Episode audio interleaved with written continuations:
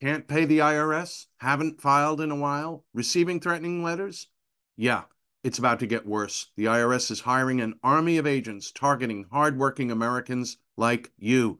You need warriors on your side. You need Tax Network USA. Tax Network USA has brilliant strategies to solve your IRS problems quickly and in your favor. For instance, they've discovered a limited time special offer that the IRS is willing to waive $1 billion in penalties. Find out if you qualify before it's too late. Never call the IRS alone. Let Tax Network USA attorneys handle it. They have preferred direct lines to the IRS.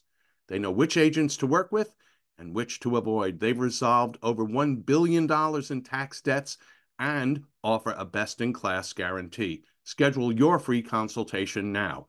Call 1 800 245 6000. That's 1 800 245 6000 or visit tnusa.com slash victor. tnusa.com slash victor.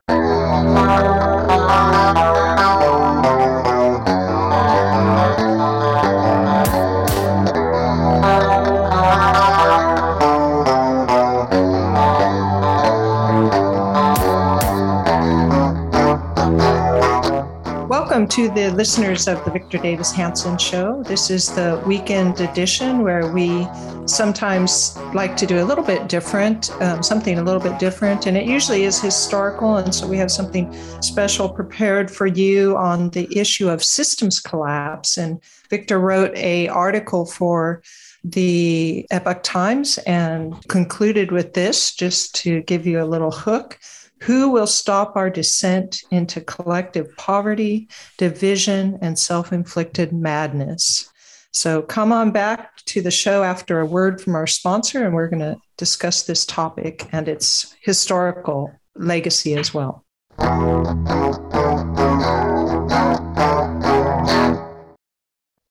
Achieving a gorgeous grin from home isn't a total mystery with Byte clear aligners. Just don't be surprised if all of your sleuthing friends start asking, What's your secret? Begin by ordering your at home impression kit today for only $14.95. Byte clear aligners are doctor directed and delivered to your door. Treatment costs thousands less than braces. Plus, they offer flexible financing, accept eligible insurance, and you can pay with your HSA FSA. Get 80% off your impression kit when you use code WONDERY at Byte.com. That's B-Y-T-E dot com. Start your confidence journey today with Byte. Welcome back. And Victor, can I ask you how you're doing today? Is the weather good? How are things going? Very good. I'm very worried because after a very wet December, almost record levels of snowfall, it's now ended late January, we have not had one drop of rain or snow since late December. And the snow is melting, the ground is dry. We need three or four big storms, or we're going to be in trouble. So, yeah. So we'll all put it in our prayers and thoughts that we get some more stormy weather in California. I would like to remind everybody that Victor is the Martin and Illie Anderson Senior Fellow in Classics and Military History at the Hoover Institution and the Wayne and Marcia Buske Distinguished Fellow in History at Hillsdale College. So, our topic today is system collapse. And I just wanted to go through some of the statistics on what might be considered part of system collapse to, to remind the audience, and then we'll turn it over to you. But immigration has, illegal immigration has neared 2 million in 2021.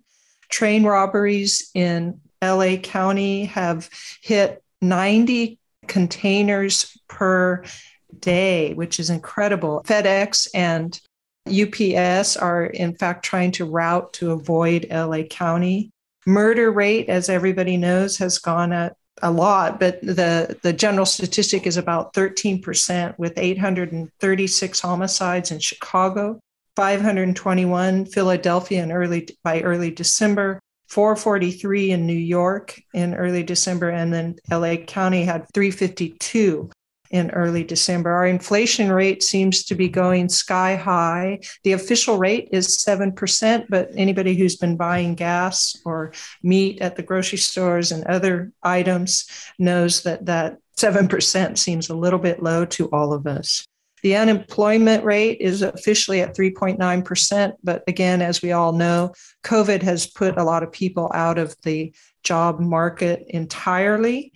And also, supply chain has been disrupted. And most of us know that at the ports in LA and other big ports in the United States that containers can't be unloaded and we've got lots of ships waiting outside. Government corruption is probably one of the biggest things that we've been noting throughout the COVID crisis, the weaponizing of COVID, the IRS, the FBI, the CIA. So I know Victor you've talked about a lot of these things and you've referenced in your recent Epoch Times article that these are all indications of systems collapse. And so I'd like to hear you talk about that. And we'd like to also then look at the historical precedents for systems collapse. I wrote a syndicated column, the Epoch Times picked it up. It goes out to 40 newspapers. But the gist of it was that 2021 was not just you know the usual yin and yang of politics that each democratic republican party in power is criticized by its antithesis. What i was trying to say was that something is different this time that the very stuff of life and you enumerated them Sami is in jeopardy. We're having 1890s out west robbery on the train tracks. We're having 1970s crime in the cities we're having 1960s uh, refutation of, of the law that people are just walking out with stuff. They don't follow the law. They don't expect to be prosecuted for not following the law. We're back foreign policy wise to 1975 with helicopters you know leaving the vietnam embassy in which led to a whole decade of terrorism abroad invasions and mayhem.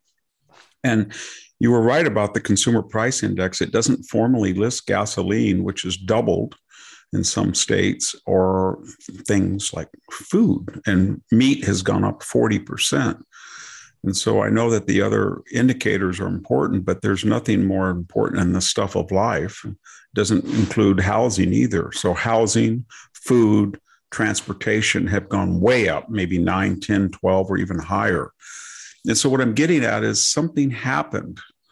And what is that happened? Why did Venezuela, who has the largest oil reserves in the world, suddenly under Hugo Chavez just implode?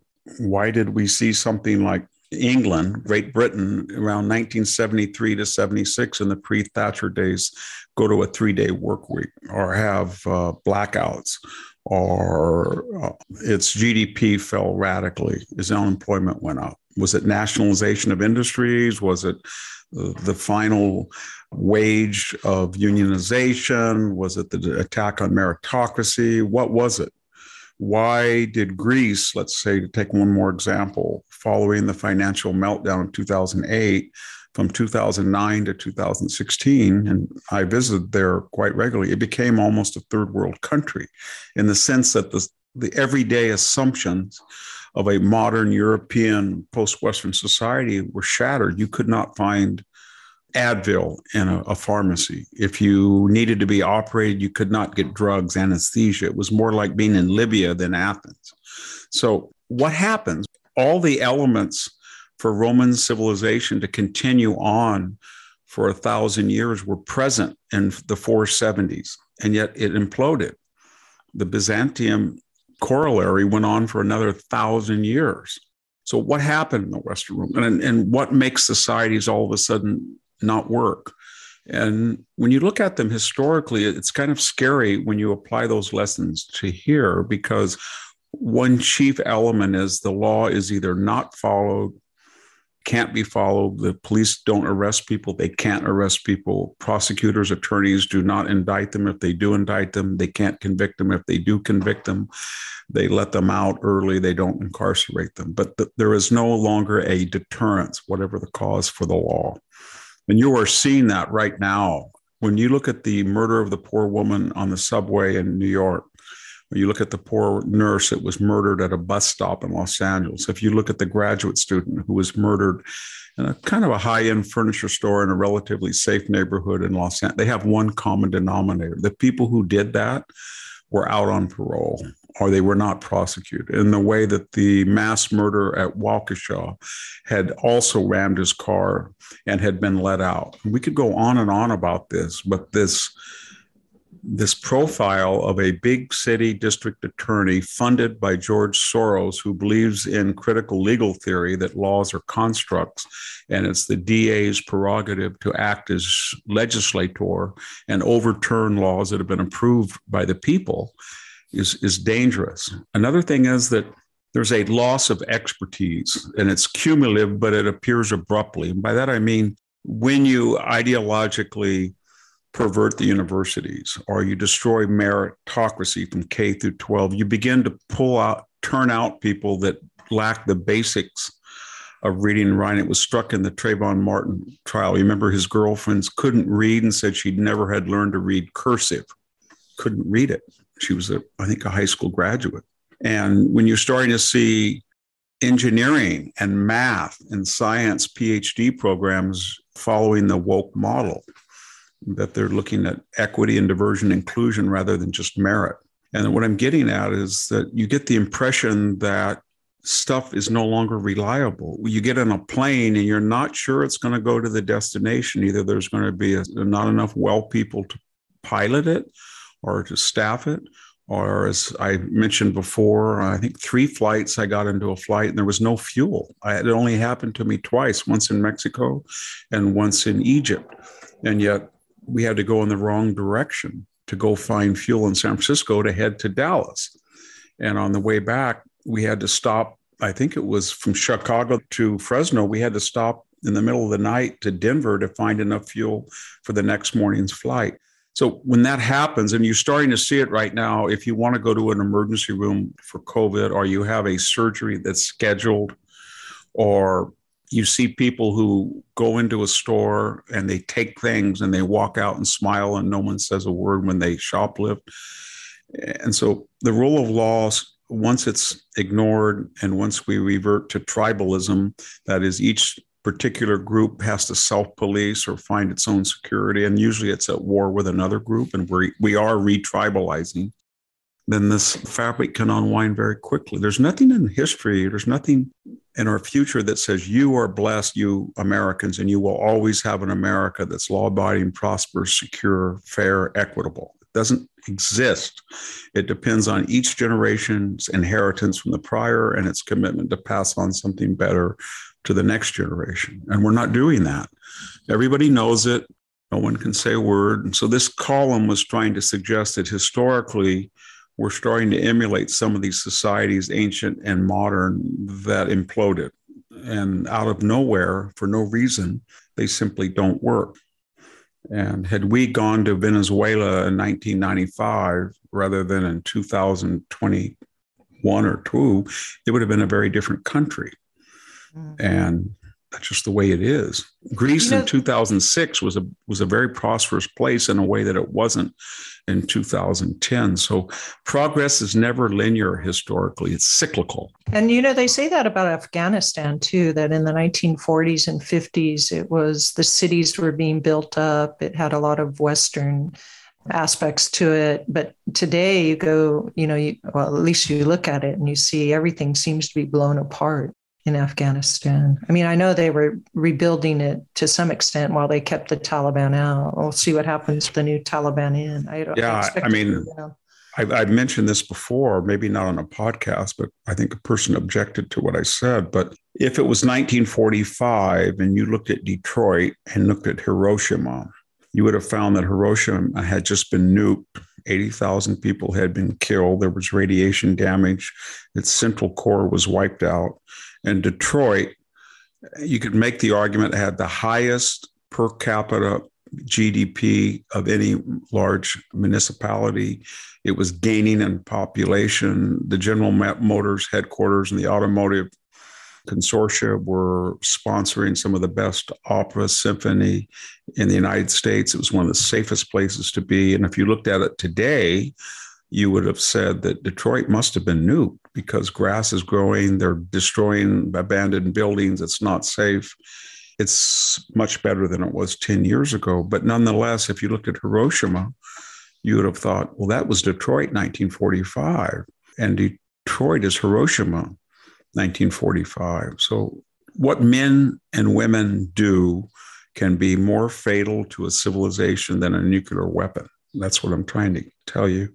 Yeah. Can I um, ask you something about? You've been referencing the 1970s. So perhaps you're expecting that there'll be a Ronald Reagan or a Margaret Thatcher that will correct this system collapse or be a response to in our future. Is is that I'm trying to be optimistic? I think there is. I think if you look at Rome, if you looked at the Julio Claudians, and that by that I mean the successors to Augustus, not the bad, just the bad Tiberius and the so-so Claudius. But when you start looking at Caligula and you start looking at Nero and the year of the four emperors, it was pretty bleak. And then all of a sudden you get Vespasian and you get Titus, and then you've you're on to pretty soon, not too far away from Antoninus Pius, Trajan, Hadrian, Marcus Aurelius. And you've got, you know, 100 years of the best period in civilization, according to Edward Gibbon. And we had that cycle of renewal in the late second and mid fourth century. And if anybody looked at Byzantium in five, you know, 15, they would have been very worried. If you looked at it at 540, you'd say, wow, this crazy Justinian's got a codified law code that's accessible to everybody. Now it makes sense. And there are no more factions like the blues and the greens and the and whites and etc. And wow, we've got Hagia Sophia, the largest uh, church in the world, the largest building in the world. And we have Belisarius, who's reconquered half of the lost Roman Empire. And it would go on for 900 years. Nobody would have anticipated that. So, yeah, we know. I mean, Donald Trump, who was widely despised for a variety of reasons, but one thing I think everybody admits that if you look at the data you just quoted at the beginning today and said, was inflation lower his first year, second year, or Biden's first and second year? Was crime on the rise or was it going down? Was Afghanistan in better shape or worse shape? Was US deterrence better or in worse shape? Was gasoline and natural gas prices more affordable then or now? You can go down and whatever your ideology is or your feelings about he he was successful. Was the border more secure in 2020 or in 2021? And so there's a pattern there that people can emulate and say, you know what? You cannot print money. Inflation destroys a society. It helped destroy Rome. Can't do it. Everybody agrees on that. You've got to, if you have oil and gas, you have to use that to transition to expensive alternate fuels. You have to have deterrence, both at home with the police and abroad with the military. If you don't, bad actors come out of the woodwork to destroy civilization. It's that easy. Everybody knows it. What we're witnessing is an ideological movement the woke movement that's not grounded in reality and has no pretensions that's grounded in human nature. It's a top down revolutionary movement like the Jacobins or the Maoists or the Bolsheviks that wants to remake society contrary to human nature. And to do that, it requires a lot of coercion. And we know what that coercion is it can be statue toppling, it can be blacklisting, it can be cancel culture, it can be doxing, it can be ostracism, it can be Trotskyization, but they have the mechanisms to enforce something that no one supports and is scared to say so. And that's where we are. But it will crumble. The question is, how much damage will it do before it does? We're starting to see cracks in the woke facade. Uh, it would just take somebody that's brave enough with a sledgehammer to hit it one more time and shatter it because it's it's remember this Sami it's not a kind creed. It's a cruel creed. Wokeism says if you're a young asian student or you're a poor white student in kentucky that you got straight a's and you work so hard even though your parents never went to college and even though nobody in your family is connected or wealthy, we're not going to let you into Stanford. We're not going to let you into Harvard because we're going to let people with a different color we think are more deserving because you're culpable. If you're Asian, you're culpable because you guys study too hard. If you're white, it's because we have more pressing white people that are wealthier and more connected, not with better test scores necessarily, not with better grades, but we're going and we're going to destroy your aspirations. If you're an elderly, you know, sick person with three comorbidities and you happen to be white and you go into a clinic in New York, we're going to say, now wait a minute, we're not going to give you monoclonal antibodies or this new Pfizer drug because you're of the wrong you. Or we're going to tell somebody, you know what? If you go to a shopping center uh, or you are on a subway, you better be careful because we don't believe that we're going to punish criminals and we're letting them out and they may prey on you and we don't really care about you. If you're a bystander in Waukesha and you get run over, that's your problem. But we're more interested in Mr. Brooks and we want to make sure that he didn't suffer any ill treatment for all the crimes he's committed. And that, that's what wokeism is. It's very cruel. And I think we've made a big mistake by suggesting it's just an ideology. It is a mean spirited, unkind assault on human nature. And it has collateral damage and it doesn't give a damn about. Can I add to that uh, that it's very deep in our government institutions, however? And so I'm wondering about that. Like, if you go to look at any of the institutions, let's say community college, for example, and you go look at California community colleges and those people that head it and all the rhetoric and training and everything that they do at the state level is geared for this diversity, equity, and anti racism agenda eh, without exception. So it is deep in the government institutions, I imagine, in FBI, CIA, all those institutions that replicate that same depth of infiltration of woke ideology. And I'm wondering, what do you foresee with that? Well, we already we have the answer to that. Think what it did. It ruined them. It wrecked them. So, what can the diversity, equity, inclusion movement show us for the last two years? Did they stop the murder rate? When we had 50% of commercials with African Americans, did that encourage people and give them a sense of belonging so there wouldn't be 800 people murdered last year in Chicago? Did the producers who engineered that disproportionate representation? Were they doing it because they were worried about 800 people being murdered in Chicago? Did they go to Chicago? Did they have answers? No. This was an elite, top down movement for elites, for the Oprahs of the world, for the Whoopi Goldbergs of the world, for the Obamas of the world. For the George Soros, all of those people of all different races. So they haven't shown us what they have done in a positive I can tell you what they have done in a negative fashion. Let's look at all of the once distinguished federal health agencies the Center for Disease Control, the National Institutes of Health, the National Institute of Allergy and Infectious Diseases. They have no credibility.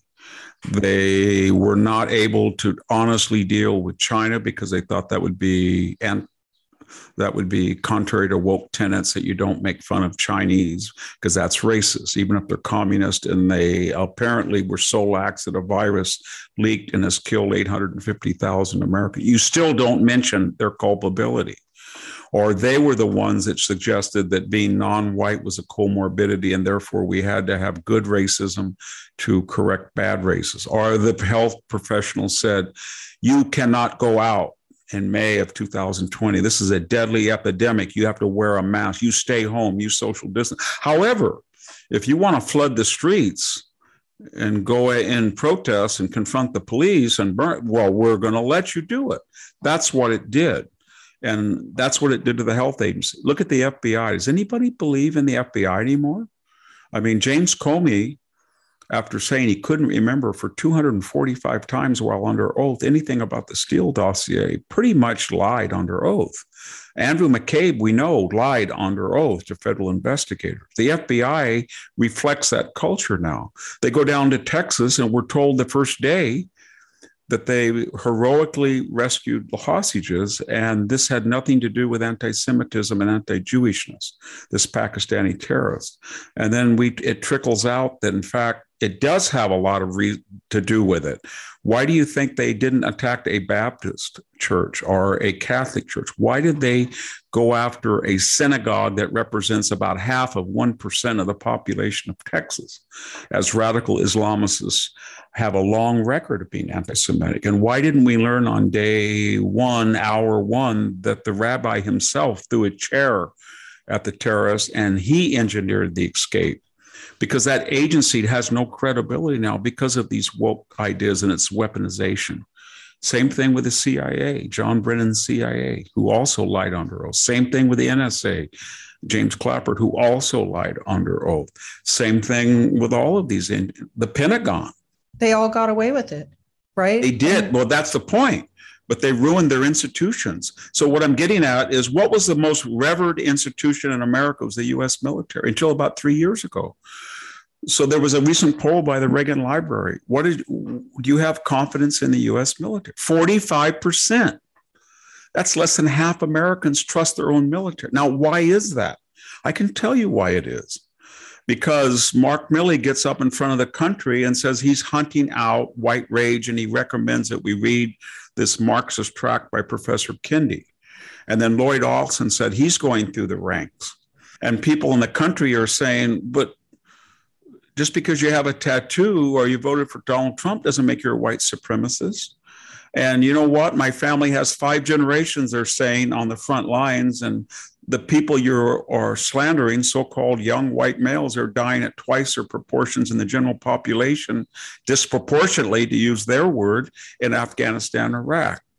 And then when we hear about the whole transgendered issue and all of this foisted and are going after people who are not vaccinated as if it's some religious jihad, again, I've been vaccinated twice and have antibodies from COVID. So I'm not I'm not trying to undermine vaccinations as a way to stop the worst effects of COVID. But my God, when somebody in the military has had COVID and has antibodies and chooses not to get a vaccination, he is going to be drummed out, supposedly, under this mandate. And somebody walking in from Guatemala who may have COVID but will never be tested and never be vaccinated and who's doing this illegally won't, that's woke and it's destroyed the reputation. And I'm not even going to get into because I beat that horse to death, uh, but all of those retired military officers who violated the code of military uniform code of military Military Justice, Article 88, when they called their commander in chief everything from a virtual Nazi to Mussolini to a liar who should be removed sooner or later. So they've destroyed that reputation. At least 45% is, if you call that a reputation. That's what we okay. have now. But what I'm thinking is that those guys came up to the top of their institutions on the foundation that was built on a yes. lot of the things that yes. become woke.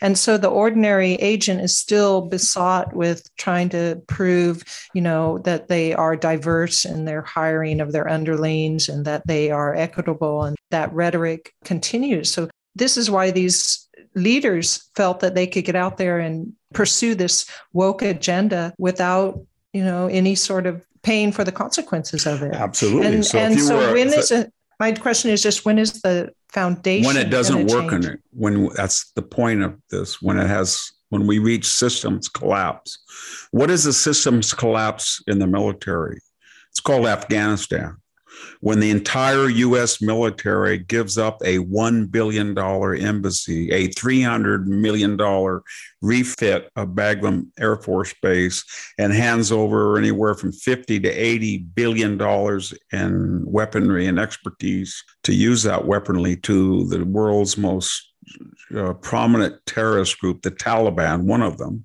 who will shop that stuff around to Al Qaeda, ISIS, everybody, Iran. That is a systems collapse. And that means that the people in charge were promoted for various reasons other than military efficacy. And I'm going back to when they were majors, lieutenant colonels, colonels, they said something like the following. I achieved diversity, inclusion, or race, class, and gender quotas in my battalion, brigade, etc. And they were never asked, did your artillery unit put 99% of the shells on the target? Did your wing command, your carrier air group, did they have very few missed first tries on landing? Those were not questions that were preeminent. And they didn't ask generals, what is your strategic view? Let me read a paper you wrote. Did you have a solution to Iraq? You know how to deter Putin. They didn't use that criteria. And the result is you get Afghanistan. They didn't use that criteria in the federal health agencies. And the result is wear a mask. Don't wear a mask. Wear two masks. Vaccinations are ironclad. Don't worry about the guy not vaccinated. Uh, you get a booster, maybe get a fourth booster. Oh, they sort of stop serious uh, illnesses, but uh, oh, herd immunity is 60, 50, 70, 80, 90, 20. I don't know, but I'm just going to throw stuff out there because their interest and their priorities are on other issues. It's kind of like when you look at the Soviet system in War and Peace and when they started to promote generals on the basis of their Marxist Leninist ideology and loyalist to Stalin and the mm. Kremlin, they be, there was a reason why they didn't perform. And when they stopped that in extremis, and Stalin did stop it for two years, and you had people like Zhukov come out, right? And others, then they started to do well. But they went right back to it after the existential threat from the Nazis was over and they never really performed well after that. And their society did not perform well. And just like Cuba and Castro, the Castro regime, and Maduro and Chavez, anytime you put ideological criteria out there as the arbiter of excellence, you have a rendezvous with systems collapse. Yeah, and you know, you just mentioned the Soviet Union. I was thinking, yeah, you're right. 1989 and the whole 1980s is a good example of that systems collapse because their economy stopped functioning in the 1980s to the extent it functioned. Even before that is questionable. It got worse. People their military failed in Afghanistan. How can you ask an American citizen to keep paying taxes, to obey every letter of the law, and when he's 68 and got a bad back and he lumbers down with a COVID fever and he asks to see if he can get a test or a monoclonal antibody treatment, they say, I'm sorry, we're, we're using your entire profile and one of them is race and you don't quite get enough points. I'm sorry. You can't do that. Or how can you say to people who have been here how can you tell a Mexican American citizen who pays taxes, has been in the Marine Corps, that when he takes his mother to a dialysis clinic for life saving treatment, and there's 15 people ahead of you from Oaxaca that came here illegally and are residing, sorry, you've got to wait in line. It's not a sustainable proposition. And that's why there's this widespread noncompliance. And you know, when you see again, when you see that trash on the ground, that was that's a metaphor and on the Union Pacific rail lines. And I kind of get angry about the coverage because they they sort of are nonchalant. Oh, this is terrible, ha. They go, the guy holds up an Amazon, says, Look, here's an, an Amazon. And I say to myself, well, that's a test result probably from some guy sitting by the mailbox waiting for that COVID test. And he's never going to get it. It's here in the dirt. Oh, that's some mechanic that ordered a key brake esoteric part for his semi and he's waiting at home to, he's never going to get it. That's a medicine that could be life-saving by somebody out in the front lawn looking at the mailbox every day. Never going to get it. And that's what's the problem with it. It's a very cruel unkind creed that leads to that. And it is a result of woke when mr gascon the district attorney of Los Angeles County decided that he would not, he as judge, jury, and executioner would not follow the law. And he, he listed all of the laws that he wouldn't prosecute. Some of them were assaulting a police officer. And the ones that he did prosecute, he downlisted them from felonies to misdemeanor. That sent a message. And he started under the guise of COVID, releasing people from jail and on the parole boards, they followed suit. That sent a message to a criminal that said, if you want to go take something, hit somebody, kill somebody, in your old cost benefit analysis of whether you get away with it or lose your life or pay a large price of a time block of your time in prison, the odds are in your favor now. And they came out of the woodwork and they warred on people that were collateral damage. Mr. Gascon oh. doesn't care about the poor woman that was killed in the mm. furniture store. He doesn't mm. care. I think that the universities really have a grip on the nuts of the whole problem, if I can put it in that fashion. And so perhaps, you know, your military may turn around as you suggest, or for the reasons that you suggest. But the universities, this woke agenda is really deep in its core. And I mean that you're either left in the university or you're hated if you have any sort of indication of a right wing leaning, just to give a, a start to it. But you know you can see it runs all the way through administration down to faculty. How does that change? Not going to end well for them either. This was the university's pact with america from the 1930s 40s but especially the 50s and 60s when we got up to ratios of half of all 18 year olds were in college this is what they told us send your child to school allow him or her four years out of their busy schedule of marrying, having children, buying a home, getting a job, and we will educate them. And we're going to do this for two reasons.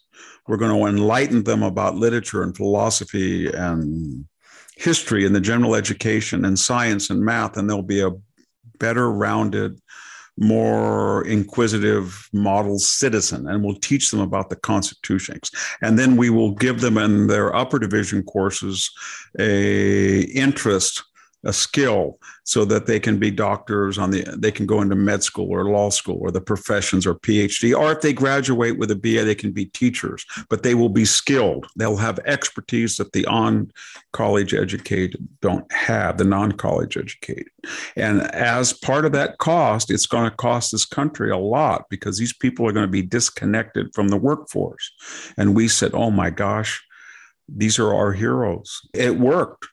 And then it started very soon in the 60s that these people told us, ah, we've got half of America's youth and we have them for four years.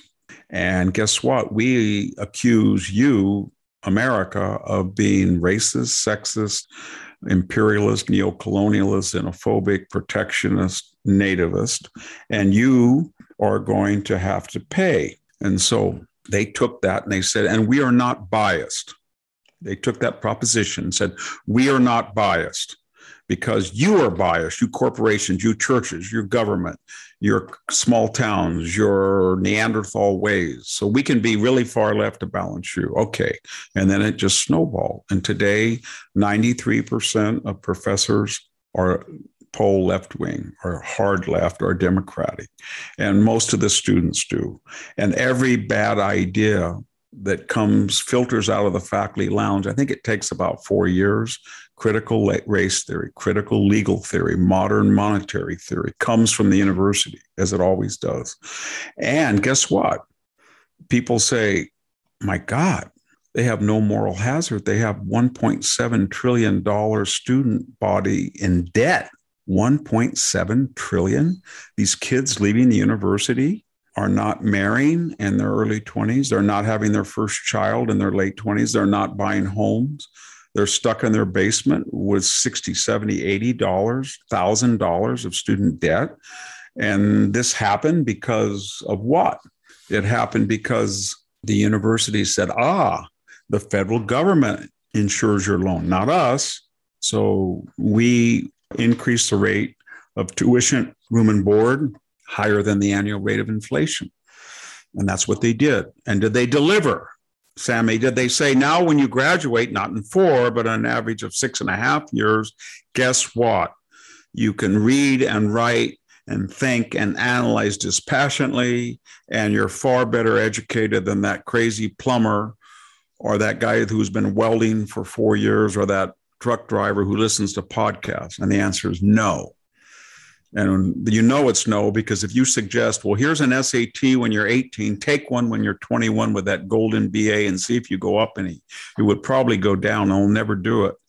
And so they have failed in their primary part of the bargain to take resources away from Americans and in exchange give them a better investment of an educated youth. And, and almost every pernicious development that we're looking at dependency, staying at home, prolonged adolescence, delayed marriage, delay, uh, falling demographic rates originates with this idea that you're going to take six years out of your life and go into horrendous debt and get a dash studies inferior education. You know, it's not you and me ranting on a podcast, it's people in private you know phoenix universities type. It's online classes it's online degrees it's podcast lectures. A lot of people are saying you know what? Nobody likes these people. They don't like professors. They don't like cancel culture. They don't like the suspension the Bill of Rights. They don't like racially segregated dorms. They do not like safe spaces. They do not like censorship. They do not like shouting. They don't like universities, and they will find a way to train and give expertise to people and avoid the $250,000 bill for six years of mediocre, if not pernicious education. Yes. And I hope you're right because you seem to be suggesting that the market is going to adjudicate all this, that people are slowly going to start figuring out that the universities are not delivering, that the price is too high, that there are other avenues. I think that that's probably where my question lies that there are other avenues to finding your career.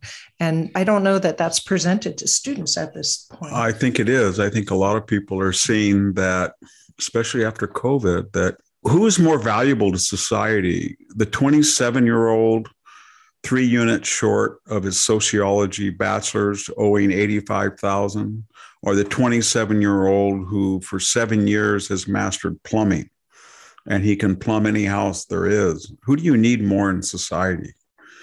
Think about it. Do you really think the aoc model of that type of education i mean she had a map and she didn't even know where israel was on it or Nicole Hannah-Jones, she thought the Civil War began in 1865. This is a woman who told us that she was an expert in history and that 1619, unknown to anybody but her, was the actual date of America.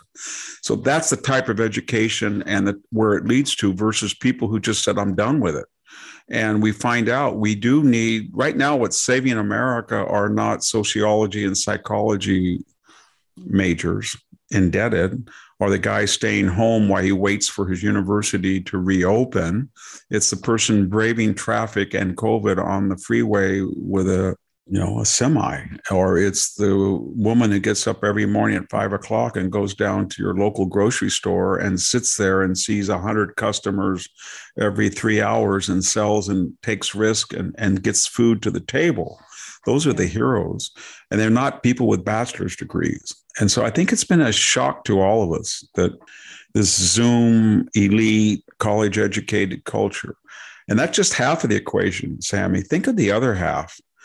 What we're witnessing, and they're not telling us, is that Harvard, Princeton, Yale, MIT, Stanford, I go on, most of the major elite so called universities, they have taken the idea of proportional representation that is, we're going to let in 12% of our incoming freshmen as African Americans because that's their percentage in the population. And we're going to have 9% Latino and we're going to have more than Asian because they're so overqualified. That's their term, not mine.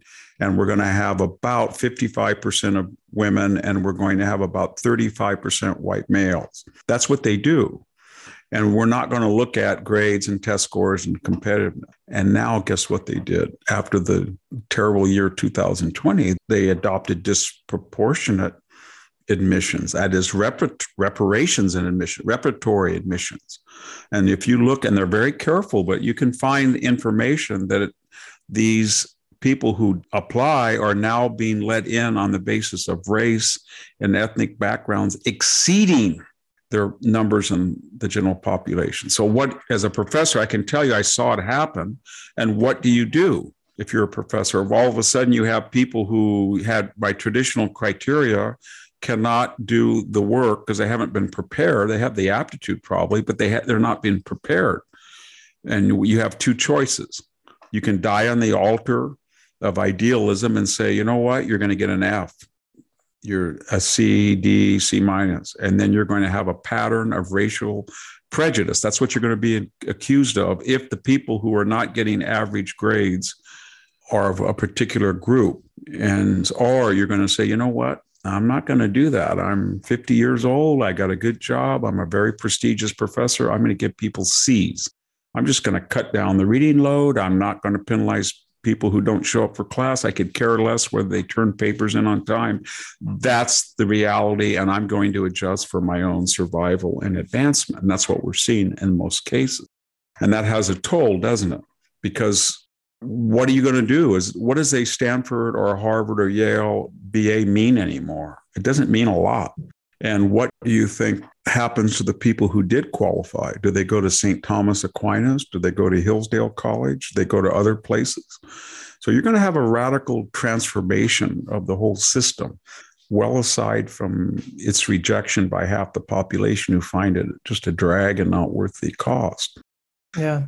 You know, I could add to your statistics or your picture. I know I'm usually the skeptic on the other side that systems collapse can't be addressed in our culture, but I have a good friend that works at a community college and they have a real drop in white males that are going to community college and males, I think, broadly. And then you have your own daughter's experience with the, I guess I would put it the war against the white male, where her young son has been she's had to suffer critique of her young son for his four, five year old boyish ways, that somehow it's inappropriate.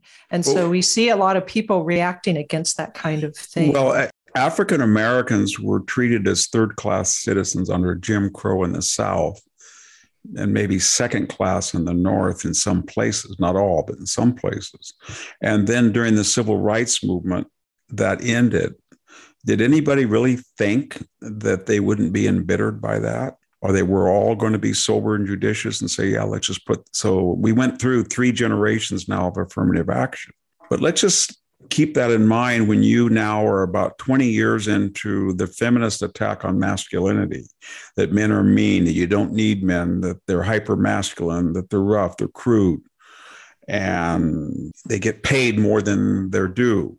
And let's get into the practical side of that. We're going to restrict their numbers. We're going to have more women. I think 57% of all BAs go to women. And if you look at PhDs in the humanities, for example, it's well disproportionate.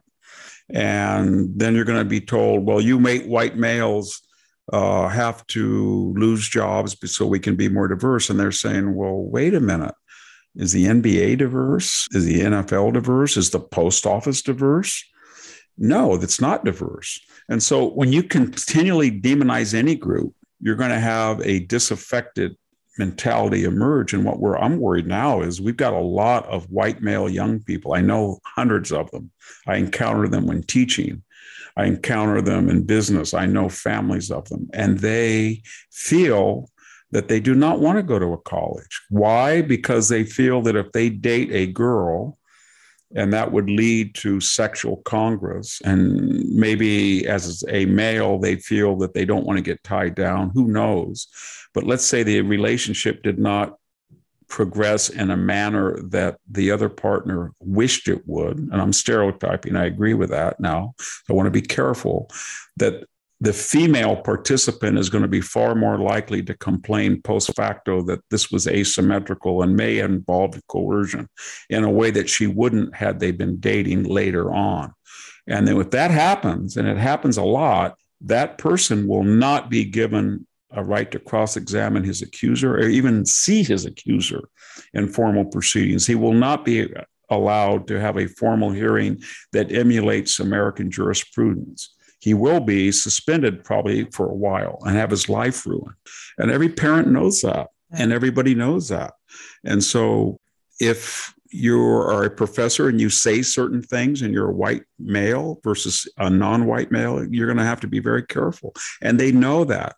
So what's happening is there is a great deal of cynicism. The left calls this i guess uh, van jones. Remember he's the unifier that jeff bezos gave $100 million to reward his what unification theories and brotherhood. This is a guy who called the 2016 election white lash and Republicans were assholes and that white people committed mass murders at a higher rate, all that. you remember, remember yeah, yeah, you remember that this was a white lash. So But whatever we say is that if you continue to demonize some people, then they're going to react. And they either react in two ways they drop out of the system. And I think everybody has a family where with the nephew, the cousin, the grandchild, they just can't figure what's going on. The kid is 26. He's got a lot of university debt. He's not currently taking classes. He kind of has his parents as if he's seven or eight doing his laundry, cooking his meals. He lives not necessarily in the basement, but in the spare room or the attic or somewhere, or trailer behind the house. And, you know, he dates now and then. He gets maybe, you know, job once in a while, asks his parents for money, and he's just not with it. He's what Tocqueville's called the prolonged adolescent, the person that democracy has coddled and said, we'll take care of your needs. That was the old explanation, but I think the woke auxiliary or corollary works pretty well. And they've dropped out. Now, the other alternative is they are fighting back and they don't do it openly now. It's cynicism, sarcasm, skepticism, all those pernicious beliefs that destroy idealism. And they're not very idealistic people. I talk to them all the time, and they'll come and say to you, I took this class and I wrote this paper. Do you want to look at it? Or they'll call you on the phone or the email. What do you think I should do? I got my PhD in history, but I don't think anybody's going to hire me. Or and then I said, no, nobody's going to hire you. That's for damn sure unless you are left wing and you went to Harvard, Yale, or there's not that many jobs. They're laying people off. So they are angry and they're caricatured as, oh, they're just mad because they're no longer on the top rung. They were never on the top rung. The people on the top rung were the bicoastal white elite. They're still there.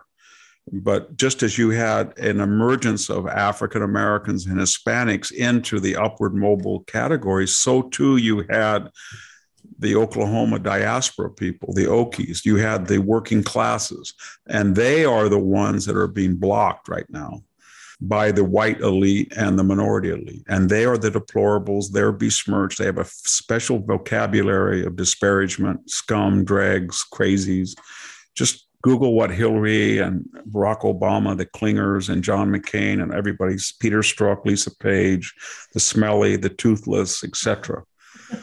and that's just the fact. Yeah. You know, I think we're going to have to stop here with all that because we need to get to other. That's a rant. Are you? Is that a polite way of saying that was a rant? It, it was. I'm sorry. But you know, you gave us a lot of information on system collapse, and that you see. I like that you're optimistic, and you see that there's conditions have changed such that it's the beginning of the end. Is that fair to say? Yeah, I think it is. I think any system, any ideal ideology that's based on a lie can't sustain itself. And the lie was that this country was born out of racism, was always racism, is worse now than ever, will always be a discriminatory idea, and that people have to suffer in the present to pay for the sins of the supposed past. And guess what? Good racism in the present corrects bad racism in the past. That's not sustainable, not in a multiracial democracy. It won't work, never work mm-hmm. unless you want to become India or Brazil and try it. That's where we're headed if we don't do it. So I'm optimistic because it can't go on because it's starting to affect people. And people are starting to say, I can't fill my car up. I don't have a $100 to get 20 gallons of gas. I just don't. I can't buy that sirloin steak, much less a ribeye or a T bone. I just don't have the money anymore. I can't turn on the air conditioner, not with electricity prices that high. I can't afford that car. I can't pay $4,000 over the sticker price. I'm sorry. Just can't yeah. do it. I have to shut the pool. I we we saved, we got a swimming pool. I can't pay for the chemicals anymore. I just can't do it. And when that starts to happen, people get angry. Yeah. You know, um, do you think they're going to start thinking that elections make a difference and they're going to yes. go in not just to vote but to participate in the campaigning so. because i think when all of those votes that came in and they're not changing those state laws it's going to make a difference for people to actually participate in the camp uh, election process no i think i think vote. I think everybody says, you know what, I've been asleep at the wheel. I didn't realize what the left was doing in March and April of 2020 when they changed the rules about vote harvesting, correct addresses, postmarks, and they got up to 202 million ballots, and the error rate dropped by a magnitude of 10 in most states. And that can't go on. So, not only am I going to vote, I'm going to give to candidates, I'm going to be an election watcher, I'm going to be informed, I'm going to stop this. And if I'm in line and somebody walks in and there's an ID requirement and he's ahead of me and he doesn't, and they say, you don't need an ID, I'm going to say, you do need an ID.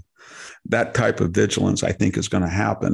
It's not you or me, Sami. There's 30 Congress people with long resumes and long service in the Congress, and they're enjoying plum assignments and as majority members and heads of committees and subcommittees. And guess what? They're retiring. You know why they're retiring? Everybody's got it wrong. They're not just retiring because they're old. They're not just retiring because the Republicans are coming back into office. They're not just retiring because they don't want a minority party. You know what they're retiring for? They are scared to death that the Republicans will do to them what they've been doing. That the Republicans, that Speaker McCarthy will say, I'm sorry, you can't be on that committee, Mr. Democrat. You're too left wing. You started it, I finished it. You know what? I didn't like that State of the Union. I'm going to tear up that Joe Biden address on national TV. Oh, I don't think Joe Biden followed the law when he deliberately, unilaterally, and illegally decided that federal immigration law was inert. I'm going to impeach him. And if I don't convict him, okay, I'll do it again. If he's a private citizen, I'll go do it again. Oh, by the way, I'm not going to get a special counsel. I'm not going to have cross examination. I'm not going to have witnesses. I'm just going to impeach the SOB and I'm going to try him. You know what? I'm not even going to have the the Supreme Court justice. And if I don't like the system, it's not working well for me, I'm going to look at the Supreme Court. Maybe court packing is a good idea now that we have a majority in the Senate and a Republican president in 2024. Maybe we should get more justices. And you know what? Maybe we should let in more states. Let's break up Wyoming and Montana into different states.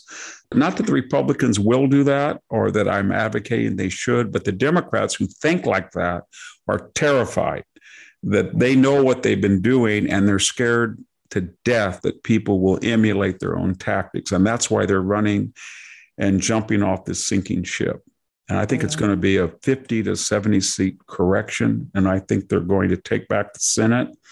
And I think the Democrats are going to be terrified because that's just the political aspect. But when you print five, seven, eight trillion dollars, you know what's going to come. This inflation is either going to get up to 10, 15, 20%, or this anemic banking industry, the Federal Reserve is going to say, you know what? We've got to raise interest rates and raise them fast. And when you start doing that, you're going to get a terrible recession. It's coming. Joe Biden said winter was coming. He doesn't know what he means. Yeah. You know, I have a question about that. I've been wanting to ask you the inflation. So the Federal Reserve is sided with the left wing, more or less. They're in a real tough situation. They're only in year one of Biden's administration, and they can't keep these interest rates low for another three years. It doesn't seem to me, but I don't see them wanting to start raising it because they're going to cause a recession that will get Can, Biden unelected. But I don't, I don't see where they're going to go with that. I think they call that a paradox, a dilemma, or damned if you do and damned if you don't. My best metaphor is called musical chairs. They know when the music stops, somebody's going to be in trouble. And they're hoping, hoping that they can flood the market with printed money and cheap interest and quantitative easing, and it will be an artificial boom until at least the midterms. And then it's going to blow up, and they even will even try it more to keep it to the neck. But somebody somewhere at some time is going to be caught when the music stops, and that's going to be stagflationary recession.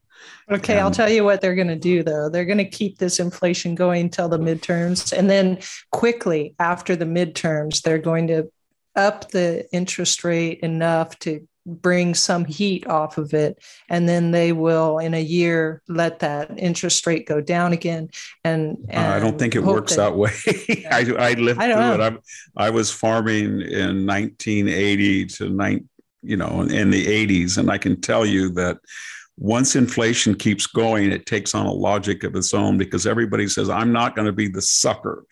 I'm I'm not going to have my employee demand two dollars more and pay more for my product and then not raise the high price of hamburgers. And then the guy that buys the hamburgers said, I'm not going to pay another dollar and a half for hamburgers and not tell that guy at Starbucks I need more money. And that's how it starts. And then when you stop it, it's kind of like a flood. You don't put your finger in the dike, the whole dam bursts. So then the only way to stop it is to raise interest rates and stop demand and let supply catch up. And that's hard to do when people who are suppliers are paying extraordinary interest rates. I watch it happen.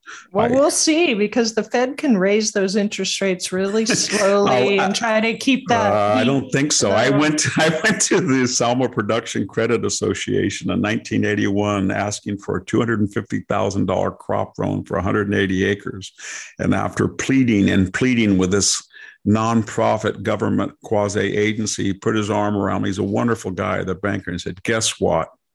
I trust you guys. And you've got some collateral.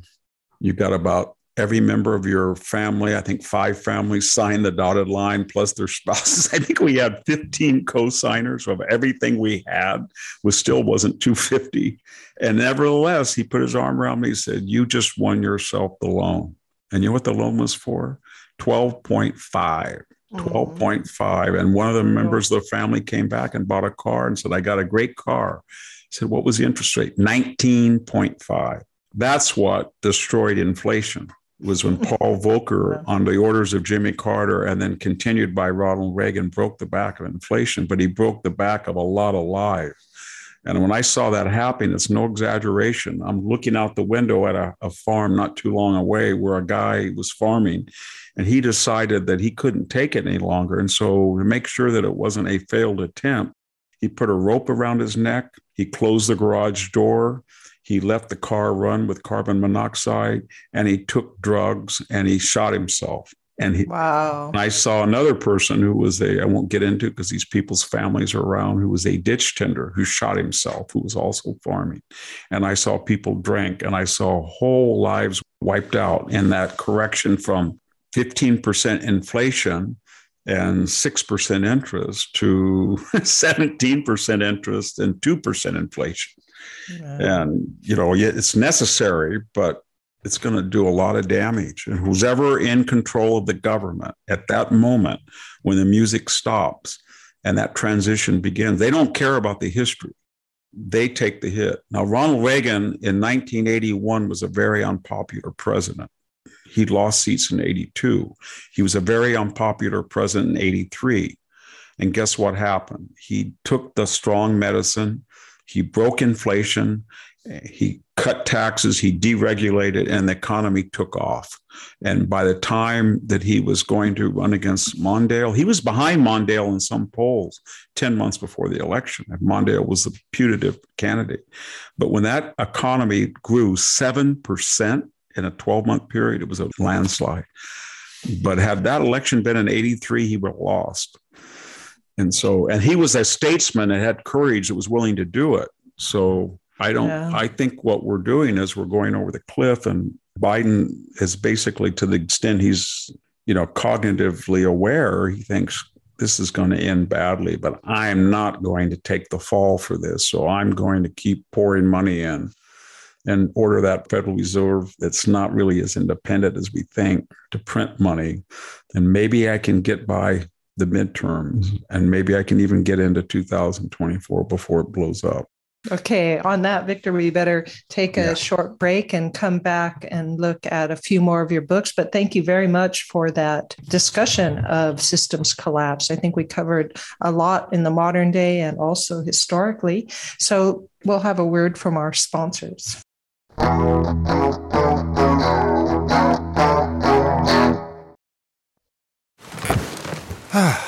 the comfort of your favorite seat is now your comfy car selling command center, thanks to Carvana. It doesn't get any better than this. Your favorite seat's the best spot in the house. Make it even better by entering your license plate or VIN and getting a real offer in minutes.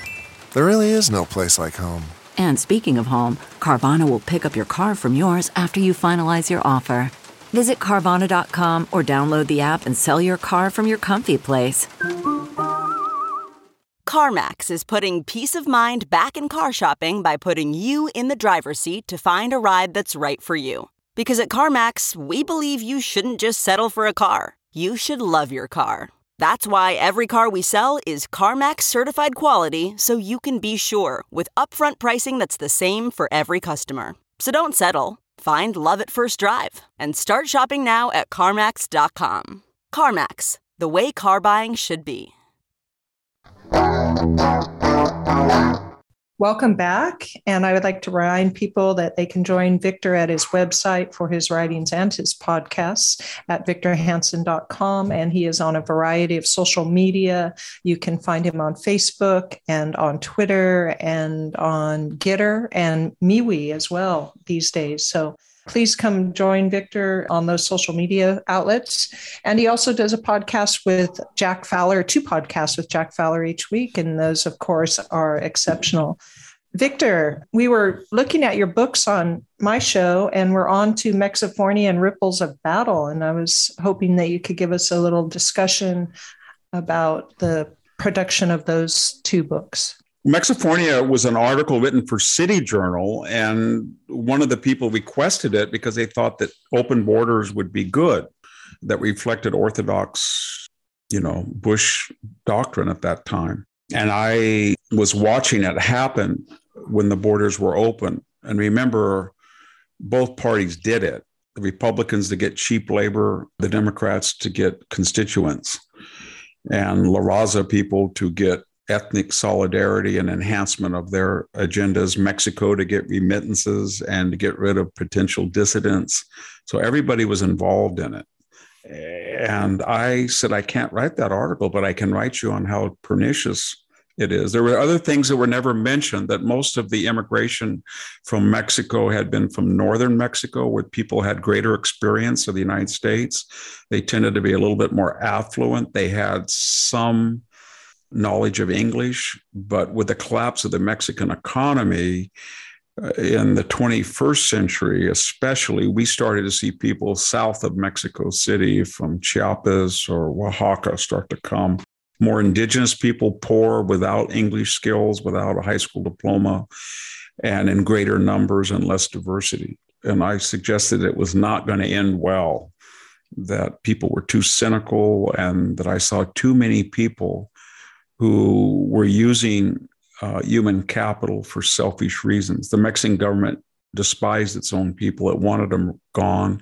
The moment they were gone, they said, you know what, get on welfare in the United States, free up $300 of cash, send it to your mom or your brother or your wife back here. That way we don't have to pay for them.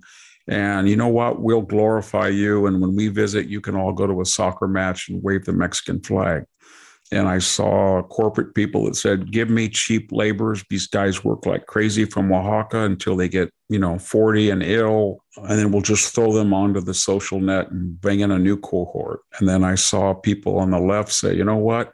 We're going to get a La Raza studies. We got too many Mexican American people who have assimilated that don't know English. They're becoming indistinguishable from other Americans. We need more people from Mexico that are poor and more victimized and speak Spanish and are fodder for our racial agendas. And, and I saw the Democratic Party said, wow, we were flipping California. No more Pete Wilson, George McMason, Ronald Reagan. We're flipping New Mexico. We're flipping Nevada, we're flipping Colorado. Let's get more people here illegally.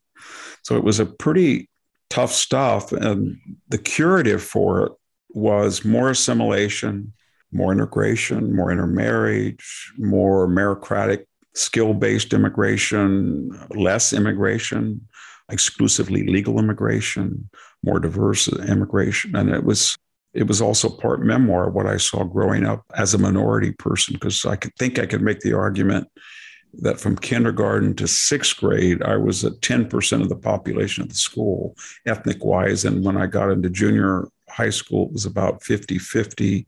And when I went to the only high school, it was about 50 50. So I had a view, and I'm speaking as someone who for most of my life, the people who have been my friends have not been white. They're they were Mexican American.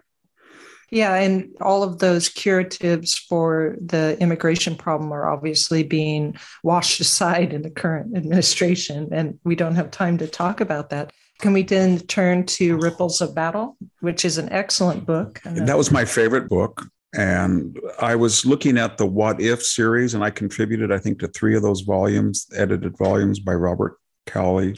And it was, What if this had happened? And I thought, well, why don't you just say what did happen? But don't do it just from military points of view. Let's get three battles throughout history and say, what was the art, the literature, the novels, the science that came out of that experience in individuals? It's pretty bad experience to be at Shiloh or Okinawa. So I picked three an ancient battle called the Battle of Delium. It's a very obscure battle. It was very bloody and decisive between the Athenians and the Thebans. And I said, wow, this battle is referred to in Aristophanes. It had Socrates was there. He was heroic in the Athenian defeat and keeping the rear guard intact.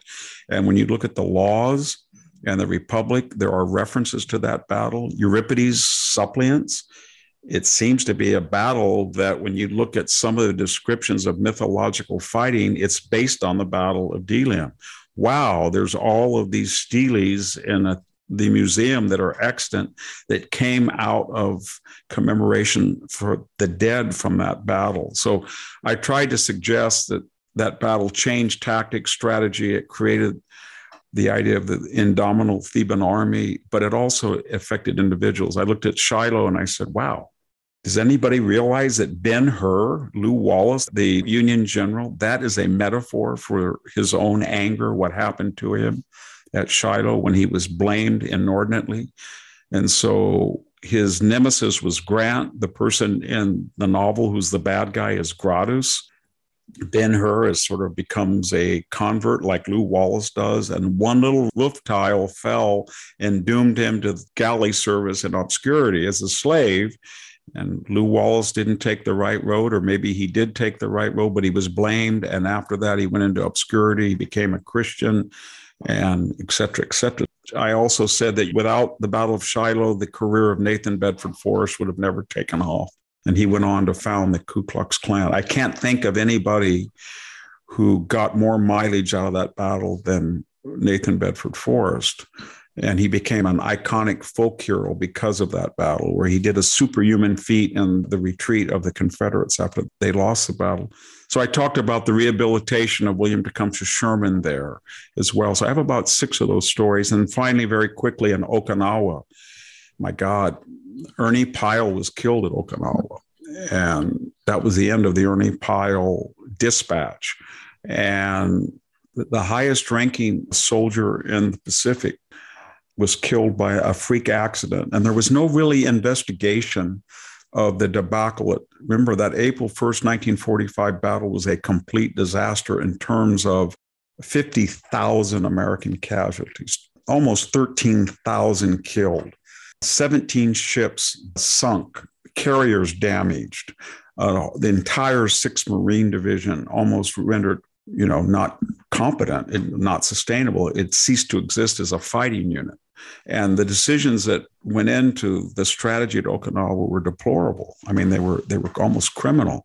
And yet there was no investigation because Simon Bolivar Buckner, the commanding officer, was killed. And after the battle was essentially over by a freak accident, people said, you know, let's not get into it. We've got a three star general dead. That's enough. He was the guy that planned it. I'm not blaming him, but I'm trying to, I was showing that whether it was Ernie Pyle or Simon Bolivar Buckner, the commander, or it was Victor Hanson, my relative who was killed there on May 19th on Sugarloaf Hill after a very distinguished career. And in the 6th Marine Division, UOP graduate, all conference football player who was the first cousin of my father who was adopted when his mother died in childbirth and his father was blinded in a farm accident. And that death at 22 ruined that entire Swedish family. And then when I was growing up, I was handed his bat. You have to be as good a baseball player as Victor was. You have Victor's inscribed bat. I said, the guy was 6'4 or 220, he was a natural athlete. What am I? Skinny little kid with glasses, left handed dork. And then I was given his briefcase. He was a straight A student. You have to do that. You have to do that. You have to. And I took that, you know, seriously. And that's really changed my life because I thought whatever I do, I'm not going to disgrace my namesake or the family name. But it just shattered the old Swedish Hanson Gar. They were never the same after that. And I finished that story with saying that I wrote a precursor to that in an article, and his 93 year old commanding officer, out of the blue, read that and sent me a ring that was cut off his finger because his body was swollen when they brought him down on May 20th of 1945. And in November of 1945, he came back after the war and he called, he said, a heavily accented Swedish old man that was my grandfather and said, I don't want to talk about the boy, and hung up. And wow. that ring came in the mail to me in 2002. Very sweet wow. guy. And then his commanding officer, who wrote the letter to my family about his death, was still alive at 94. And he sent me a copy of the letter, which I still have. And guess what? I mean, what would be the chances of somebody I never know? What was the ring? It was a Roman legionary ring with a obsidian cutout of a Roman soldier. And that was what that battle did in a personal level to one family, but on the national level. Another thing it did is it said to the Marine Corps, you better be very, very careful about putting your troops under Army command. It happened again in the Korean War, by the way. But when the Army gets stuck, and the Marine Corps is called in. They don't let the Marine Corps adjudicate amphibious landings that might have worked behind Japanese. They just take you guys and they point you in the right direction and they think you guys are tough SOBs and you're going to go through coral and cement and you're going to beat the Japanese and we don't give a damn how many it takes.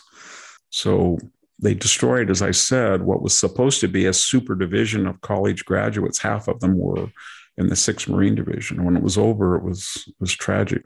And then finally, very quickly, Sami, it launched something in the mind of E.B. Sledge, who was a, a quiet young guy from Alabama who went through hell at Guadalcanal, but more importantly on Okinawa. And he wrote about that. And it's called With the Old Breed. It's the finest memoir of World War II I've ever read.